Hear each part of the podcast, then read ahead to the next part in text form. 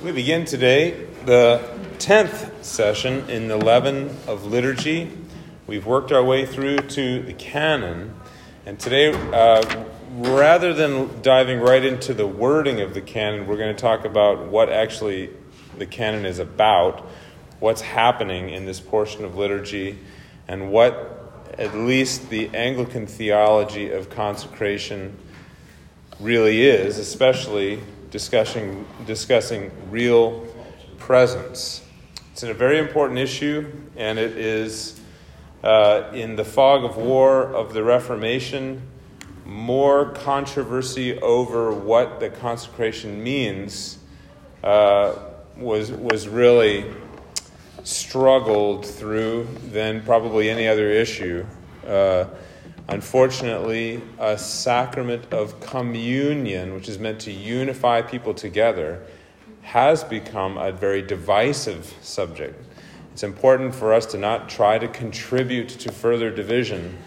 However, uh, we do have a position which is pretty good, I think. So we'll, we'll hear about that in just a moment. First of all, we shall pray. The Lord be with you. Let us pray.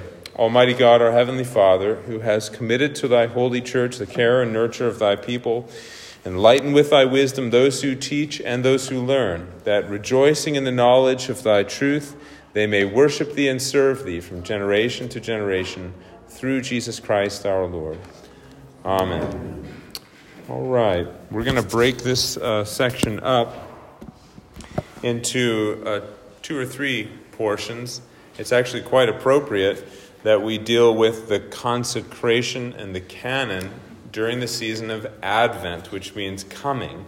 So here is Christ's real presence in the sacrament essentially occurring, or his advent to us sacramentally each week takes place at this moment.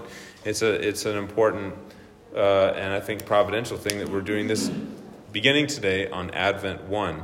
So we'll talk about, first of all, about the word canon. You see here a ruler. Anybody familiar with the, what the, uh, the meaning of the word canon is?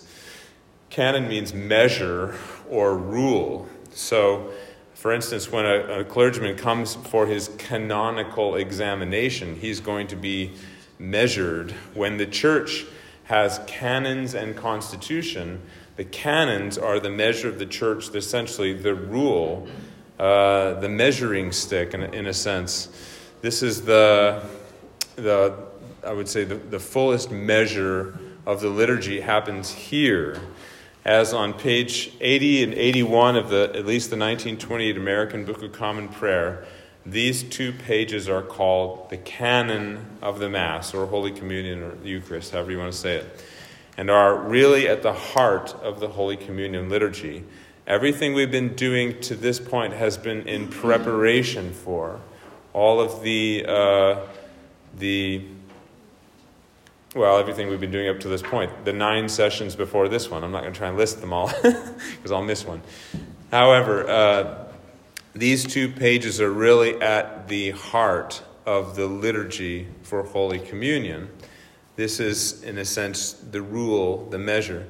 Uh, if a clergyman was to show up at a, uh, at a hospital visit and had no consecrated host or chalice, no consecrated bread or wine, the body and blood of Christ were not present. He could skip every part of the liturgy except this. He could also, if uh, well, he, if he's going to administer the sacrament, he can't skip the confession and absolution. But if, if these are not consecrated elements, he cannot skip this portion. This is essential to Holy Communion. So, before this portion of the liturgy, the bread and wine are treated as bread and wine. Afterwards, they are treated as the body and blood of Christ. And they are the body and blood of Christ. We'll talk about that in just a moment. You'll see this in the way that the altar guild treats the cruets and the chalices. You'll see it in the way, if you watch closely, that especially if a mistake is made amongst the acolytes and the clergy, it depends on which portion of the liturgy the mistake is made for what needs to happen. if these elements have not been consecrated and someone drops the cruet and it breaks all, oh, I shouldn't even say it, breaks all over the ground, there's wine everywhere and broken glass. If you do that at the beginning of the service, that's no problem. We can get a mop out and, you know, clean it up. If it has been, the, the cruet wouldn't be, wouldn't be consecrated, but if the chalice is spilled after consecration, we have a big problem. That's a massive problem. That's why you will never, at a normal church with sane clergy, have a clergyman hand you the chalice and take his hand off of it. Never, never, never, never, never, never, never. If I'm administering the chalice, my hand is locked onto that chalice, and you can try to take it from me if you want, and I'll pull it back and go to the next person. But you're allowed to place your hands on the bottom and the side and guide it to your lips so that none may be spilled. But uh, you're not going to get that chalice out of my hand. Sorry. uh, the hosts are easier to, to clean up if there's a problem, but uh, the chalice is really not that easy. So, when we're talking about uh, our theology, we, we say the words real presence. And if you want to know the theology of it, it's really simple and yet at the same time incomprehensibly profound.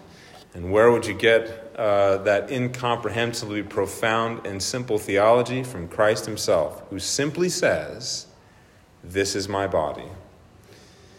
He says it while He's in His body, holding out a piece of bread, saying, This is my body. And the disciples could have easily said, No, that's not your body, that's bread. Your body is holding the bread out.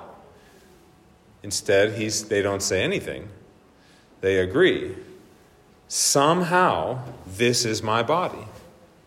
It's a very literal interpretation.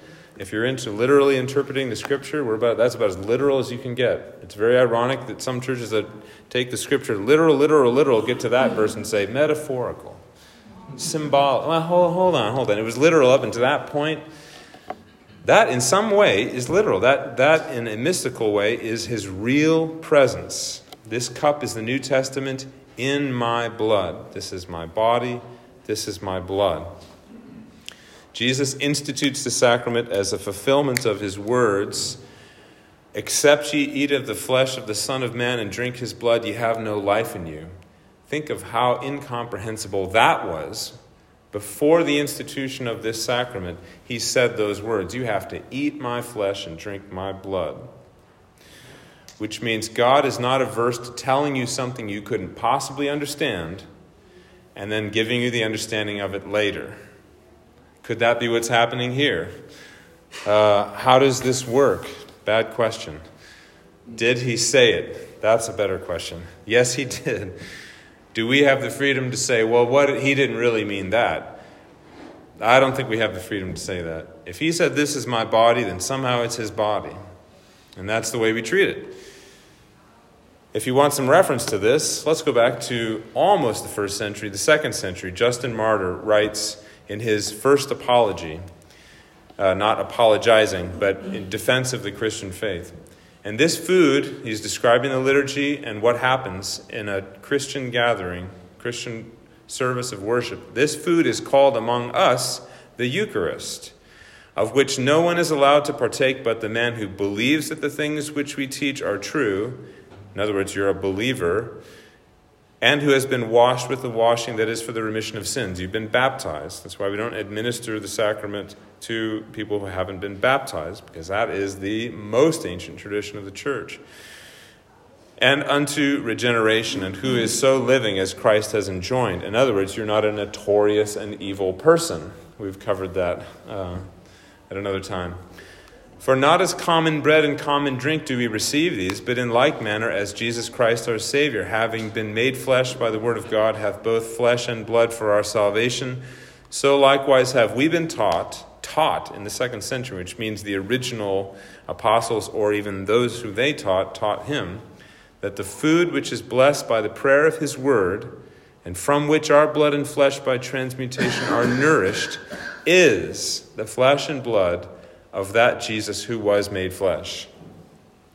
If you want to say, uh, I wish we could get back to the early church where everything was symbolic, you have some other early church. That's not this early church. This is the actual early church, and they believe this is the body and blood of Christ under the form of bread and wine. But essential to the consecration, okay? In the Western church, it has been the words of institution historically that are at the heart of this consecration liturgy. That is, Jesus is saying, This is my body, repeated by the, the priest. And the realist theology comes from these words also. By realist, I mean not metaphorical or merely symbolic, just the simple fact that he said, This is. That's realist theology.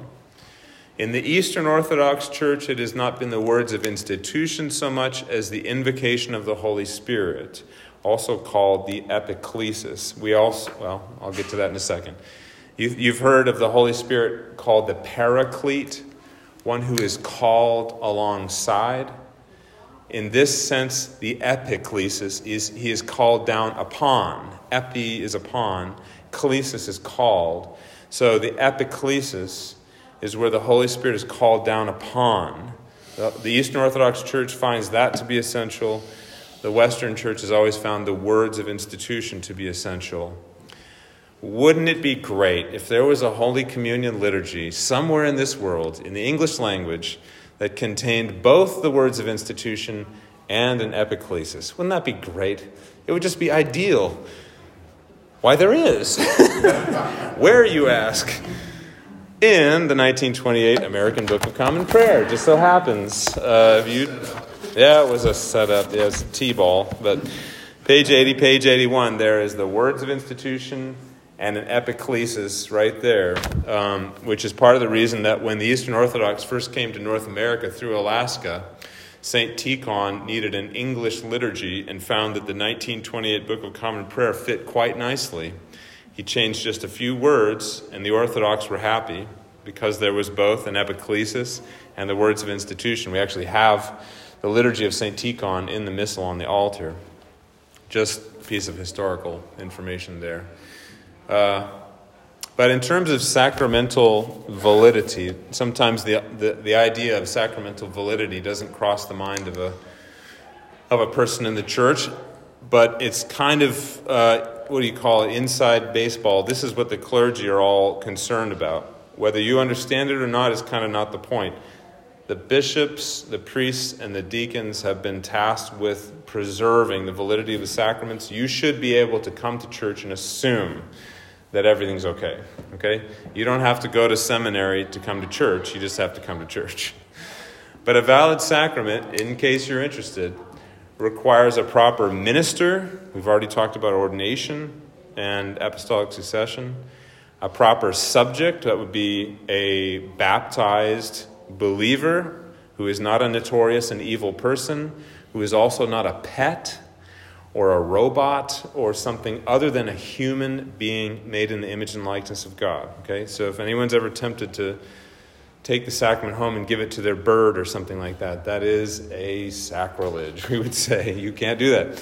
That is an improper subject. Proper subject is a baptized, believing person. Proper matter, bread and wine, not gluten free. Gluten free is no longer bread, not Cheez Its, not beer, not non alcoholic grape juice is that what your hands up for? okay. Uh, the same things that Jesus used, we're to use bread and wine. The Orthodox in the West have an uh, argument over leavened or unleavened, but hit me. Well, Paul, uh, yes. at a previous church, there was some individuals who specifically requested uh, gluten free right. bread, and they were provided such. And they I just wonder why you would do so because if you're trusting that element to be blessed and, and right. so forth, why would you think it would be harmful to you? My bishop and I would also wonder why would you do that. However, there is such a thing as low gluten hosts. You can get low gluten. But if you are absolutely gluten intolerant, just receive from the chalice. You're okay.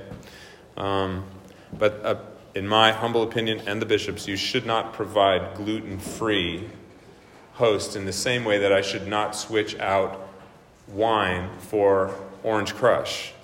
It, it's not, it, you know, it, it's the proper matter. That's what, and the proper intention is to consecrate. Okay? That's not too hard.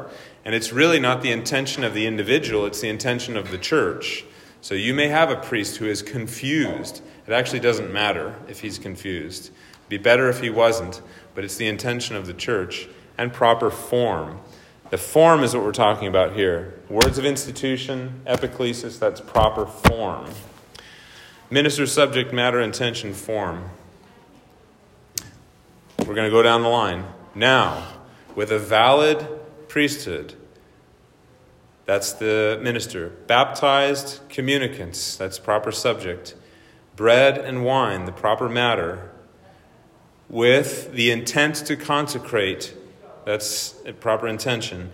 Using the words of institution as well as the invocation of the Holy Spirit, proper form, the human part in the sacrament has been done.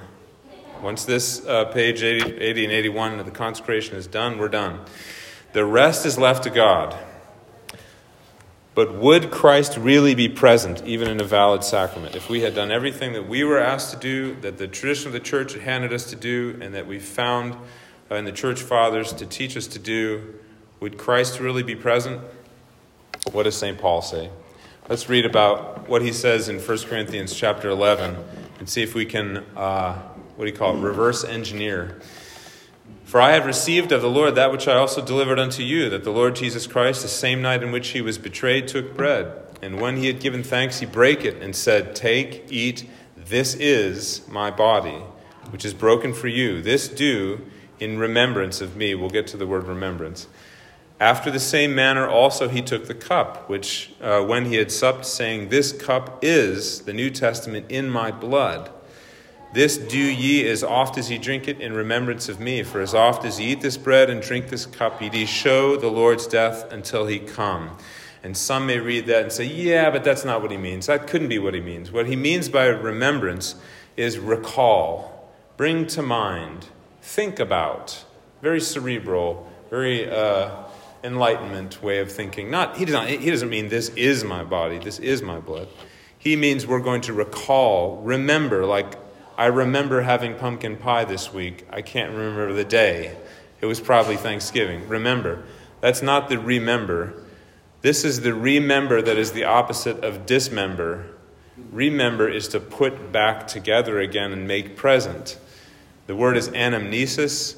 The Greek word there's no good English translation for, which is the cause of much suffering. Anyhow, the passage goes on. Wherefore, whosoever shall eat this bread and drink this cup of the Lord unworthily shall be guilty of remembering him incorrectly. Nope. shall be guilty of having a poor memory. No. Shall be guilty of the body and blood of the Lord. That can't be right. But let a man examine himself, and so let him eat of that bread and drink of that cup. For he that eateth and drinketh unworthily, eateth and drinketh damnation to himself, not discerning the Lord's body. We're getting much, much more realist here. This is St. Paul speaking of realness of this sacrament. It's not simply remembering incorrectly, recalling wrong, or something like that. And he even says this, which is hardly repeated For this cause, many of you are weak and sickly, and many sleep, in other words, die. Now that's something. Okay, that's a physical implication that St. Paul puts on the Christians in Corinth who have not eaten and drunk the body and blood of Christ worthily. For this cause, many are weak and sickly among you. And you say, well, that's where St. Paul and I disagree. Okay.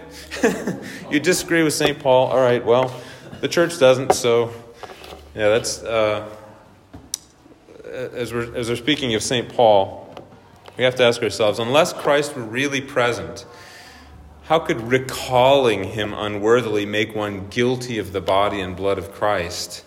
How could recalling him unworthily, and only at that particular moment, because if you're just recalling, well, you could recall him unworthily all, all week long. You could re- wake up in the morning and think something wrong of Christ if we're just thinking of him. But there's something about that moment with the body and blood if he was not really present, how could that moment alone bring condemnation? And why would not discerning the body and blood of Christ bring damnation specifically at a moment of eating and drinking if Christ wasn't really present, as he said, This is my body, this is my blood? I'm just saying, if you're searching for a scriptural uh, passage that bolsters this idea, you can go to 1 Corinthians chapter 10 and 1 Corinthians chapter 11, and St. Paul seems to assume it, and so do the earliest church fathers, as I read you from St. Justin, uh, Justin Martyr. Then the question becomes well, how is Christ present then? We would say spiritually, and you'd say, oh, I see, spiritually, not real. spiritually, which is really, okay? And objectively, not subjectively. In other words, um, I, I had an experience with the Lord today. You didn't. I did. It was subjective, it was in my heart.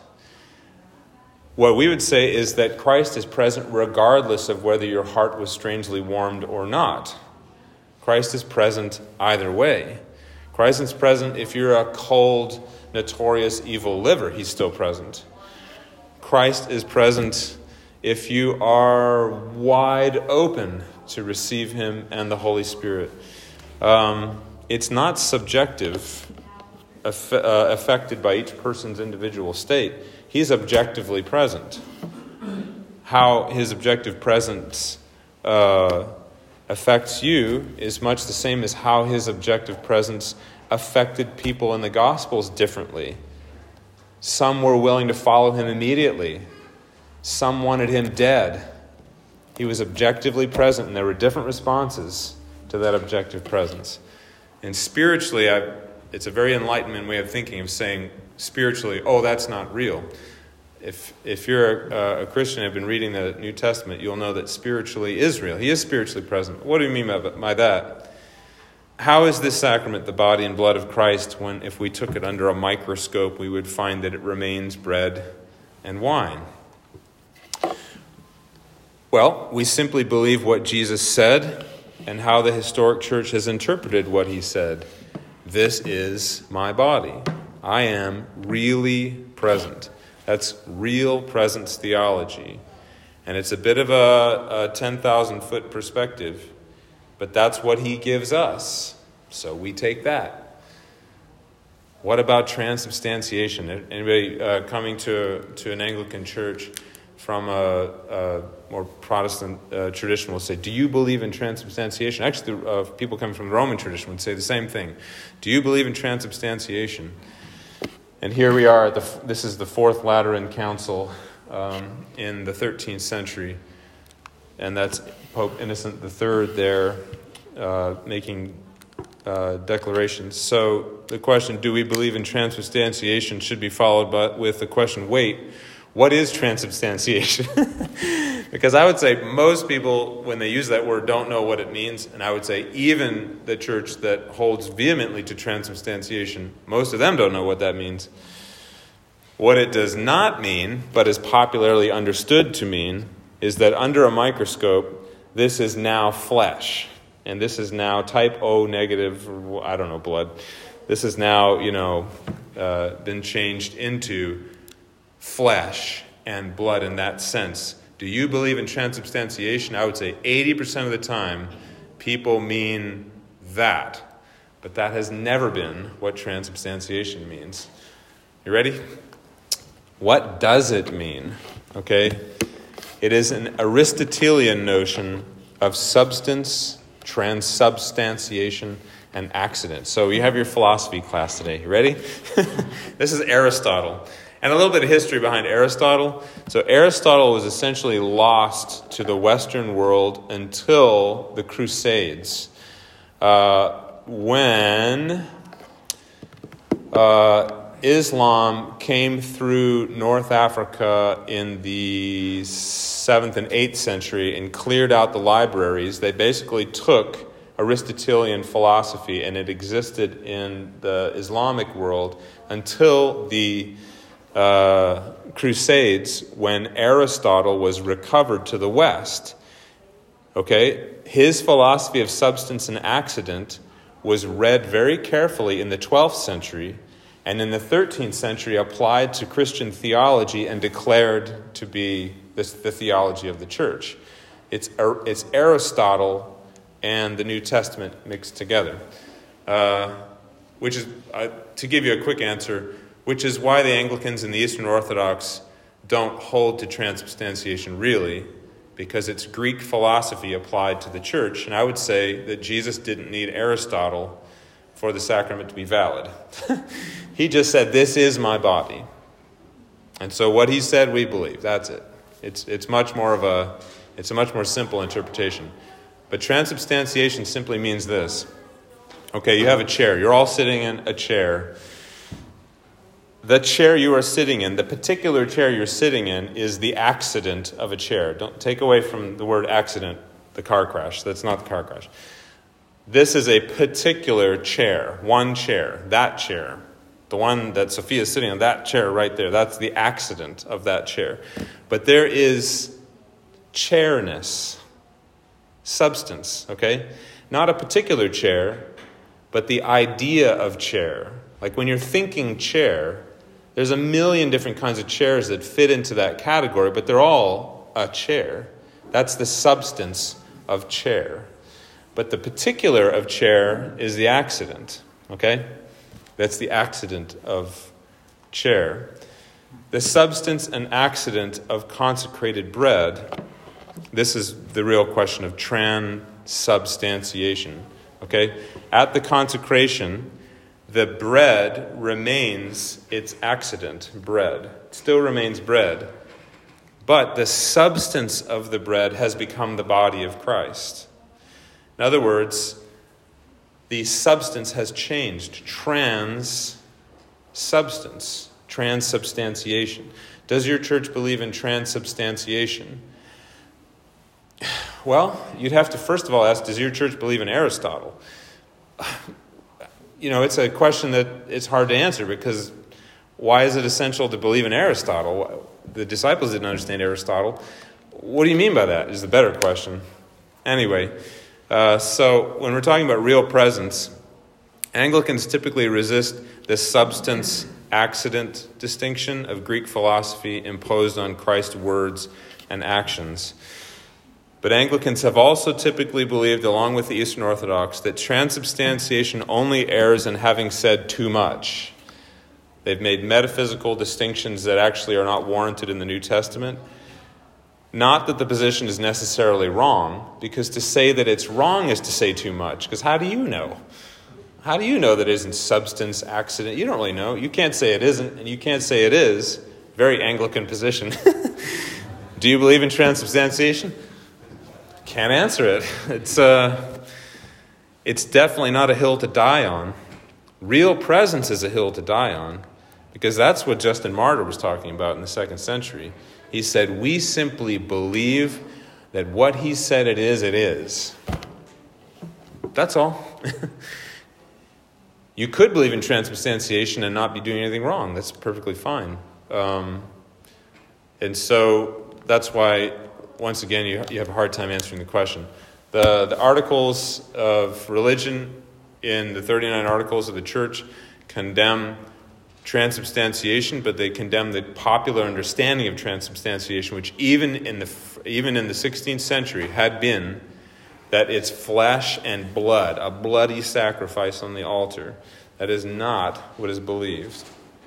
And actually, in the 13th century, they didn't believe that either. So uh, it's kind of a boogeyman. But anyway, we're getting close to the end of our material here. There's a little bonus material, but we'll be ready for questions in a second. But the canon begins All glory be to thee, Almighty God, our Heavenly Father, for that thou of thy tender mercy didst give thine only Son, Jesus Christ, to suffer death upon the cross for our redemption. Notice how there's nothing metaphorical there.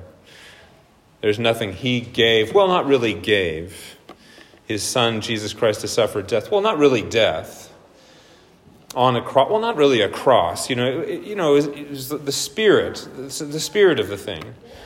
Uh, by his one oblation of himself once offered, well, not really once offered, you know, you know uh, there's no hemming and hawing at this portion, a full, perfect, sufficient sacrifice, oblation, and satisfaction for the sins of the whole world, one time. And there's no hemming and hawing there. And the very next thing that comes are the words of institution. And that no hemming and hawing spirit is the same spirit with which we interpret the next portion, the actual words of institution. No hemming and hawing, for in the night in which he was betrayed, well, not really a night in which he was betrayed, he took, well, it wasn't really bread. And when he had given thanks, he brake it and gave it to his disciples, saying, Take, eat, this is my body. Well, not really my body. There's no hemming and hawing. We don't hem and haw the whole time. And so this is, uh, this is what the canon is really about. This is what it is affecting. And in the end, why it is so protected and so um, cherished. Why you can't just come out with a new prayer book every, every five years.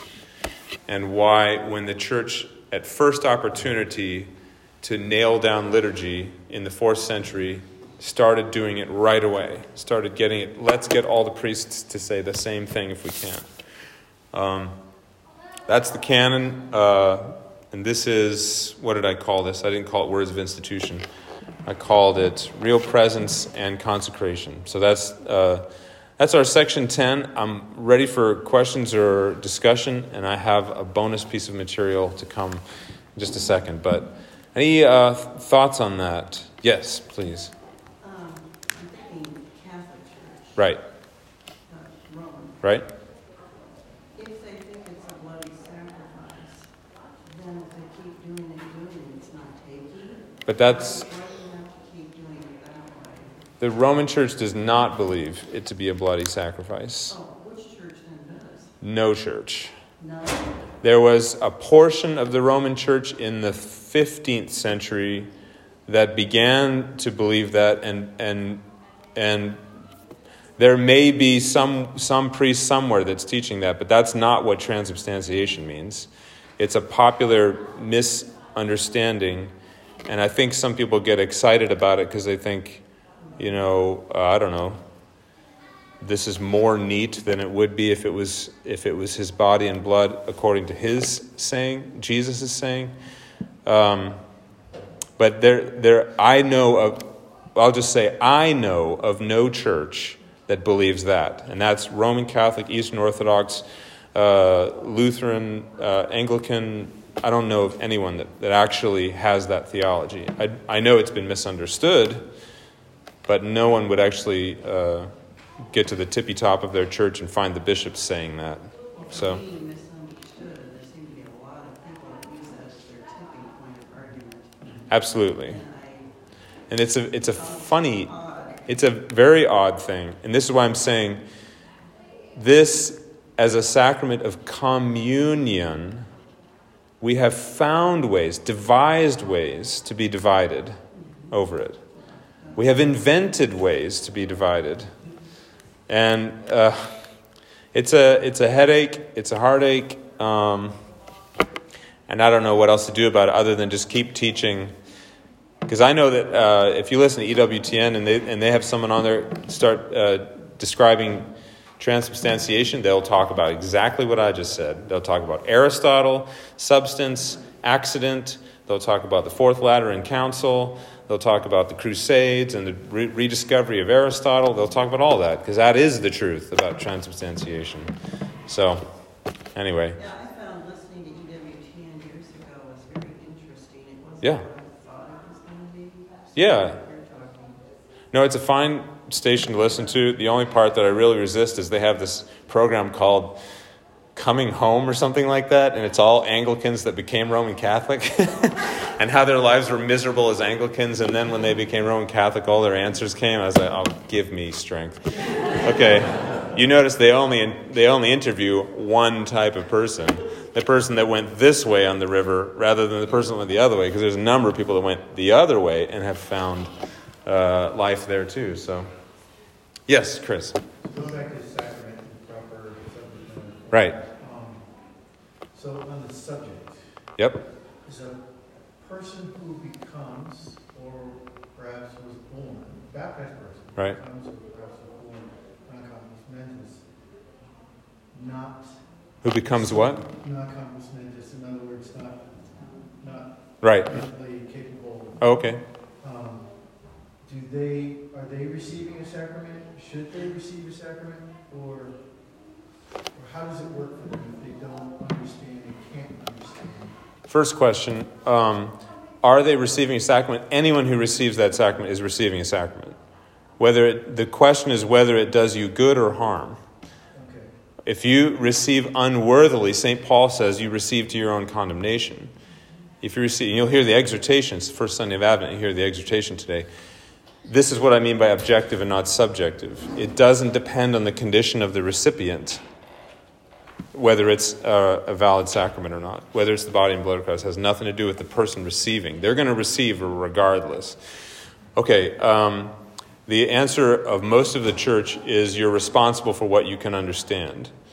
Uh, and, and if, if a person receives, having not fully understood sacramental theology, they can join the disciples. Because the disciples did not understand sacramental theology either. In that first room where Jesus said, This is my body, you cannot tell me that there was much going through their minds in terms of theological accuracy. They just believed, This is his body, and Jesus told me to do it. Do this in remembrance of me, not do this when you understand or do this if you feel like it. He said, Do it. It's a, it's a command. So, in doing it, you are obeying the imperative. In understanding as much as you possibly can, I think you're being a good Christian. Um, if you, I mean, there's weird circumstances, I suppose, you refuse to understand. Well, that's weird, you know. Uh, once you've found out what's being offered you, you refuse to receive. Okay, well, that's odd because if you call Jesus Lord and he tells you to do something and you don't do it, well, then he's not really Lord because he told you to do something and you didn't do it. If something else is your Lord. But anyway, um, what should you do in our church? And I've been instructed by our bishops that if someone understands some, you administer to them, especially uh, like we, we had a, uh, a young lady in Atlanta who was had a mental impairment, uh, but she was clearly as reverent as she could be. She understood as much as she could, and she was an adult. She was confirmed, and so uh, we would administer the sacrament to her. Uh, children is another question. Children is a hard one because each of the churches have had a different way of handling children. Our typical way is to administer the sacrament only to confirmed children, but when people are visiting, it's it's almost too much uh, to try and have a conversation like that at the altar rail. But uh, that that's another uh, question that usually comes up about what if you don't fully understand. I always turn to the disciples and say, "You telling me they understood? They didn't understand." Jesus was so frustrated with them for not understanding so many times when he gives them the most mystical and difficult thing to understand, you can't tell me they understood. But they were obedient and reverent, and in a sense, their hearts were genuflected to him. That's, I think, what is more at the, the heart of right reception of the sacrament. Any other questions or co- comments or thoughts? Bonus material, real quick. Um, some history. After the American Revolution, the English church first refused to consecrate American bishops. It was a fight, right? So I said, I'm not going to consecrate your bishops, you jerks. Uh, it wasn't long before they were willing to, but Samuel Seabury, the first bishop of the uh, American Episcopal Church or the Episcopal Church of the United States, went to the Scottish non jurors, that's a whole other uh, discussion, but bishops of Scotland, and obtained consecration from them on one condition that the first American Book of Common Prayer, which, which came out in 1789, would use the 1764 Scottish canon, which is before you, okay? This is the 1764 Scottish canon that Samuel Seabury promised to use if they would consecrate him bishop so he could bring the episcopacy, episcopacy to America. And thank the Lord, it's actually an excellent uh, piece of liturgy. The end. and next Sunday is sung morning prayer, and we'll resume Sunday after that. Farewell.